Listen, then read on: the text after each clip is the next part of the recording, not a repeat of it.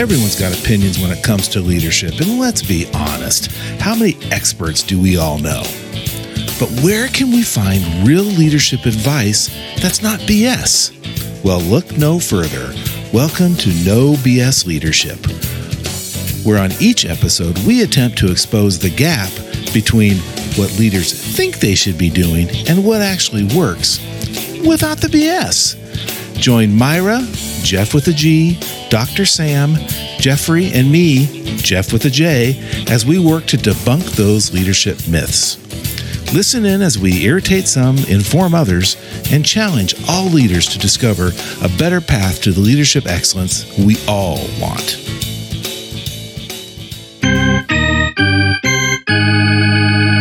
Hey, how you doing? We're welcoming back because we're coming back in spooky season. It's scary out, folks. I'm going to be a leader. But more importantly, it's coming up on Halloween, and we thought it would be a lot of fun to put on our jack wagon costumes, act like jerk faces. I mean, not quite jerk faces, but we're definitely going to talk about ways that leaders can really mess things up. And it could happen. We're going to do a bad boss bashing. We're going to talk about things that are guaranteed ways to make your people feel like they want to run and hide. And so one of those ways, we have a whole list of stuff we're going to talk about. Everybody's going to chime in with their spooky stuff. And before getting to who's ch- chiming in, who the heck is here? Jeff Geyer, say hey to the people. Hey, people. Wow, certain false directions perfectly. Jeff Conroy. Sup? And you make a head nod so you can't see on your radio. That's my lip fitter. Oh, yeah. And Myra. Hi, hi, everybody. Around here, voices at work, and we're going to talk about some stuff. First thing we're going to talk about in this spooky season, when all those ghosts and goblins come out and you want to hide. So the best way to be a boss that doesn't do anything for people, hide in your office. Just approach up, go in and tuck away. Anybody here have any, any uh, observations with folks who just hidden? Say, I'm in charge here and close the door and get out. Well, one of the ones I would share uh, with you, Doctor Sam, is how many times have we seen people say, I have an open door policy. And and in fact, their door to their office is open. But boy, you don't dare go in there. Yep. Because if you go in there, you're at your own physical and emotional peril. You are doomed. Uh, and that's the same thing as hiding in your office. It, it isn't about whether the door is open. So the door is open. You don't have to hide, but you got arrows pointed at you if you walk into the threshold. Right. Awesome. I, I've actually, uh, some of my favorite bosses have been the ones that that actually go into their office and hide because that means they're not out in the floor terrorizing people. Like, that was a gift to the company. Like, oh, please. Oh, dear God, they're on the floor. Oh, help us. Run, hide. You can check or a fax you can send or something, sir, please. Yeah. I actually had a boss that hid in his office. Garbage fire in your office? I actually had a boss that hid in his office, and when he wanted us, he had a little bell, and he'd ring the bell. I was trying to... No. Oh. Yeah. Oh, that, is, that can't be, that's got to be B S. No, that's one hundred percent. That's one hundred percent, man. That's That was back in my Boy Scout days. Yeah, yeah. It was like a, a ding-a-ling bell or like a big... No, it was a little ding-a-ling bell. You guys that either hiding in the office or being out on the floor is is both scary or can be scary. So isn't the real issue having boundaries? Is there's there's certain times that as a leader, I needed to have my... time to myself to think, to work on things. And there's other times that it was more beneficial to be mingling and finding out what they need and what's going on and do they need help with this. So by not setting boundaries is what really makes a scary situation.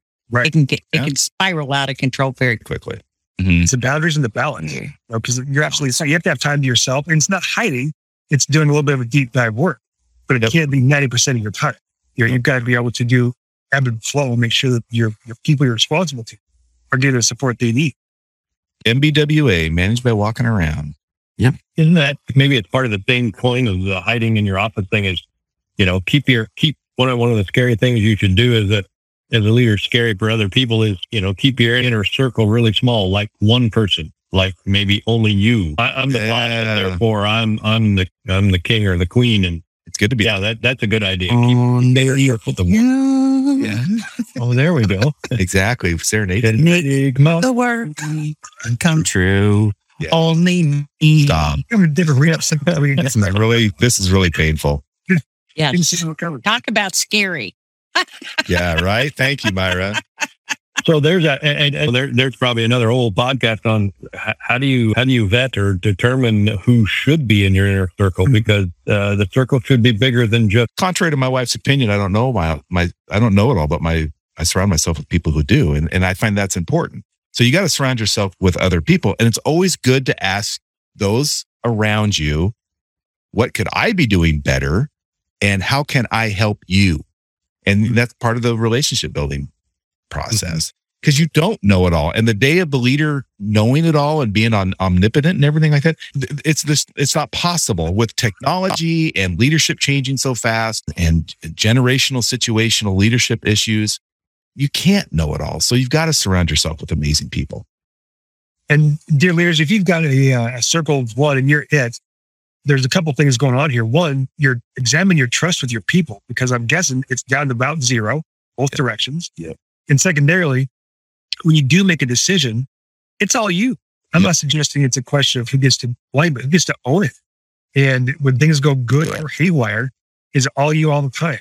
Because if you feel like you have to carry the load, most humans can't sustain that kind of burden for very long. So bringing in people is not just about making them feel warm and toasty, but helping you make better decisions every time. Yep. But how scary is it to be the one to make the decision without input, and then hopefully things go well? That's you a can't, yeah. You, you can't, and that's lead, really can't scary. Lead, that is, you can't lead in a vacuum. Yep. Really yeah. scary part about that, Sam, is it is you with only a circle of one yourself. You are on a fast track to burnout mm-hmm. or being fast fired, or being fired if you don't own the company. But uh, whatever the situation, uh, you're on the fast track to burnout, because nobody can carry that big of a load for very long.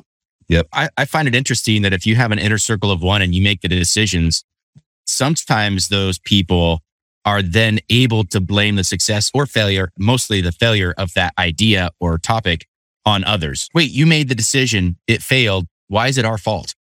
Yep. As I usually look when you see that.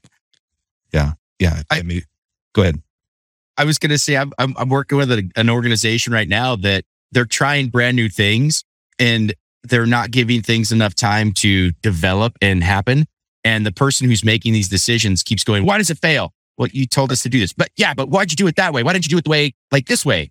And we're like, cause you told us to do it that way and it didn't work like we told you to, but you told us to do it anyway. You shouldn't have done that. But wait, you're the boss. If we got, we got to do what you tell us, or you'll fire us. It's this wicked cycle. It's holy. It's like fate, literally face to, I can't believe I'm actually hearing this. How does this make any sense? Because he's an inner circle of one. Yep, that's, exactly. That's a perfect segue, Geoff, into blaming others often. Be the scariest boss you can be by having your employees worry that they're going to get the blame. Yeah. And the oh, trick I've seen the buck. I mean, The the trick and no treat of that whole thing is if you expect them to do something, but you're not giving them any guidance or expectation or what's the end goal going to be, but just tell them to do it. And when they mess it up, you explode on them. So where's their incentive after to try again? If you, if they know that if they fail or it doesn't turn out the way the boss wants it, they're just, they're going to get reamed. That's a trick, not a treat. Right. Yeah. That's a booger in a punch bowl. Right? That is a booger in a punch bowl, baby. And even part of that same thing. So the boss comes up with an expectation that the, the staff or, or the direct reports believe is unreasonable. Uh, and the boss says, I don't care. We're, this is what we're doing. Not that everybody has this high integrity quotient, but a lot of employees will, I'll show you, boss man. Y- your expectation is so far out of whack. We will ensure that we're not going to make it. Right. Yep. There's no loyalty. There's no commitment to the organization. We're just going to, we're going to do this scorched earth policy. We're just going to burn everything to the ground. Can you imagine being on all teams? Hey, hey, the boss just gave us a directive. And if it works, the boss gets all the credit. If it fails, he gets to blame us. Let's go. Let's do this thing. That sounds like fun. Let's do that. Let's do that. That's fun. That doesn't sound like a boss. That sounds like a monster. Dictator. Dictator. It's more like a ghoul, I think, for Halloween. Yeah. The emperor. Or that, there, there's the other piece. Yeah. How, how about this for a scary boss? Um, don't communicate at all. Well, it, it, instead of giving them unreasonable expectations, don't give them any. Right. Oh, nice. I love that one. No expectations. You can't fail then, right? Isn't that how that works? Yeah. You can't fail. There's no expectations. You all, or you can't win. Lead, right. Yeah. Yeah. If I'm you so bad at moving. Yeah. Mm-hmm. If, you, if you think you're over communicating, you're probably not. Mm-hmm. That's a mummy boss. Mummy he doesn't boss. want mummy. anybody to see anything about them. Yeah. Do you say they mummy? Speak in mutterances? Mummy. Mummy. That's the more more like the invisible man boss. Now, have you ever looked at there, there's someone hiding your office? Mumpy? There's uh, nothing there. A mumpy? A mumpy? A they, they, have, they have mumpies in Indiana. Who's your mumpy? Why, why do we? There's a basketball. Some folks in leadership positions don't communicate. What do we think is uh, incentivizing that behavior? What's incentivizing non-communication? They don't trust. There's like lack of trust. Lack of trust? Mm-hmm. Yeah, well, they, they, sort of like the creature from the Black Lagoon. Might be a good guy. Or King Kong. He was probably a good guy, but yeah. uh, you know, he also destroyed a lot of shit. Yeah. But the creature of the Black Lagoon wanted the woman. Wanted the woman. We told you that there's no B S right there. McLaughlin just hit you right between the eyes. Yeah. So many jokes, so little time. Go ahead. Someone's afraid they can't also communicate because they're scared or they think they don't know or they'll be exposed as none. Yeah. Right? I think there's real reasons that they don't do it, not just to make other people's lives difficult. But if you're a spooky boss, maybe that's your, your motivation. But a lot of folks don't know how to say what they want to say or are afraid it's going to land words. So they just don't say anything. That's yeah. sad. I, and fear plays a huge part in it. Sure. That's our Halloween theme, but it does. It fear of being wrong, fear of not being able to communicate what we really want to communicate, fear of being judged. There's all kinds of fears that make you a spooky boss. But by but by acknowledging that, doesn't that make leaders better? Ooh. Oh, you and your wisdom. Stop oh my gosh. Sorry. I'm, I'm talking that whole humility piece. Yeah. You know, like I said, throwing out candy to everybody, aren't you? Uh, Jeez. It's the whole spirit of the thing. Yeah. It's the whole spirit of the thing. Yep. Coward just took off his Captain America mask to reveal he's actually Captain America. Congratulations. Yeah. Oh. Yeah. Not Red Skull. But here's a question for you guys. If you could dress up as any kind of boss oh, on Halloween, yeah. oh, man. what that would co- that be? That was college and it was experimental. Um, what would your costume look like if you were dressing up as... The best boss Halloween or best boss like actual... Best boss for Halloween. You're dressing up. You're dressing up as the best boss for Halloween. What would that look like? That's a great one. Dang it. Now you're... You... I'll, I'll go with the, the easiest answer since we're all stumped. And that is, uh, I forget the actor and the character's name, but the boss from Office Space. Right? Oh, Michael. Oh, well, yeah. I'm, I'm staying late. That'd be great. Yeah. Yeah, you're going to be at work this weekend. I got to go sailing. Have a good yeah. time. Get yeah. those D P S reports done. Yeah. Lumberg. Lumberg. That's the last name. Lumberg. I remember good little quotes because this is a P G show. Exactly. Exactly. Ah, that's amazing. Uh, so that's a good somebody one. Else is going to wear a costume. The thing is, when you say that, my first my my mind goes to the the handful of bosses that I've really thought that were extraordinary that I wanted to be like. So I don't think suit. I don't think Halloween costume. I think person, and mm-hmm. you know, that's hard. So you're be be a person.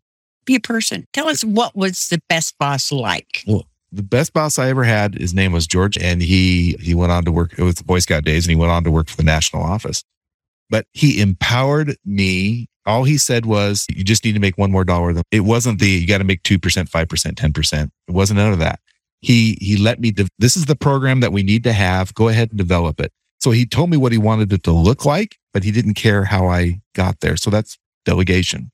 So he taught me delegation. And then he taught me working with the staff, which was empowering the staff and bringing in small groups. So yeah, if, if uh, he was, he was probably one of my, one of my best ones. And it sounds like you need to have a cape and a big red S on the front. Yeah. The cool thing is, is he, as I still talk to him, he lives in Texas, but I, I still talk to him every now and then. And, and uh, he's probably one of the best financial minds I've ever known. Okay. The big red S with the dollar sign. Great.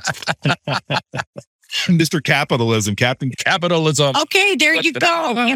You have a costume, Captain Capitalism. Yeah, nobody wants to see this in spandex, man. I got a race for radio. A lot of spandex had to die for that. Yeah, that's right. Like my wife says, you got a whole lot of face. You got a whole lot of face. Like I said, I got a face. I got a face for radio. Mister Geyer, who would you dress up as? Oh, I would think when you asked that question, Myra, years and years, a decade, maybe or more ago, for Halloween once, it, was, it showed up on a work day, like it does almost every year. And I dressed up as Count Dracula. And I, I'm a pretty big guy, six six, and I had the, the washed out face and the slicked back hair and the, the teeth and the black cape and the whole thing. I thought it looked pretty good. I scared some little kids that came in the office. And in context of this conversation, I'm thinking, yeah, that was probably a stupid costume because what did the employees think? Here's the boss. Here's the C E O. He's coming to suck blood out of us. You know, that might not have been the, the best costume. Maybe it should have been, I don't know. My brain goes clear to the other end of the spectrum and dress up like a clown, but that wouldn't be good either. So some bosses are clowns. Yeah. Vampire clown. Even worse. So Giop, you're the last one. You've had oh, time. I, I got a good one. I got a great one. My basketball coach from when I was in, I started A A U basketball in the fifth grade, and he was the kind of guy, he was intense, but he empowered our team as little fifth graders. Here we are running around, didn't know our anything about anything, just learning how to play basketball. Had us play up two age brackets. So we were playing seventh graders and we just got our butt handed to us, but he goes, it's going to pay off. It's going to pay off. And we trusted him. He built a team with all of those guys, and every single one of us is what I would consider to be very successful. And I think that's part of how he instilled a confidence and a work ethic in us that said, guess what? You, you can do this as long as you got a great team and you got people believing in you. You can pretty much do anything.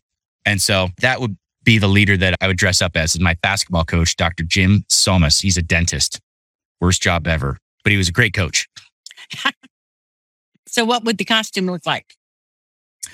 Uh, sweatpants, a sweatshirt, and comfy shoes. Okay. And a whistle. Got to have the whistle. Well, yeah, got the pee whistle. I, I yep. got to ask the question. I don't have to come. No. What a bunch of malarkey nonsense that is. I said it, Fox. You heard it. Malarkey yeah. nonsense. I have to admit, I'm unemployable. Um, I have tried jobs over my lifetime. And none of them worked past four years because I'm an entrepreneur at heart. And I like working with people, but not for people. Mm. So honestly, my best boss was an absolute terror to most people. I mean, she, her name was Mary Lacey. And I was in property management. And the names were changed to protect the guilty. She... When she asked for something, she did not want to wait around for it. And I jumped, I learned to take care of things right now because of that. Now, you might think of that as a negative factor. I, I really, we got a tremendous relationship before I moved on from there. But it's one of the things that, even though it wasn't fun, it was, it was very, ed, not educational, but it taught me a lot. It taught me the values of getting, get in there and get it done. Don't wait for uh, a later time.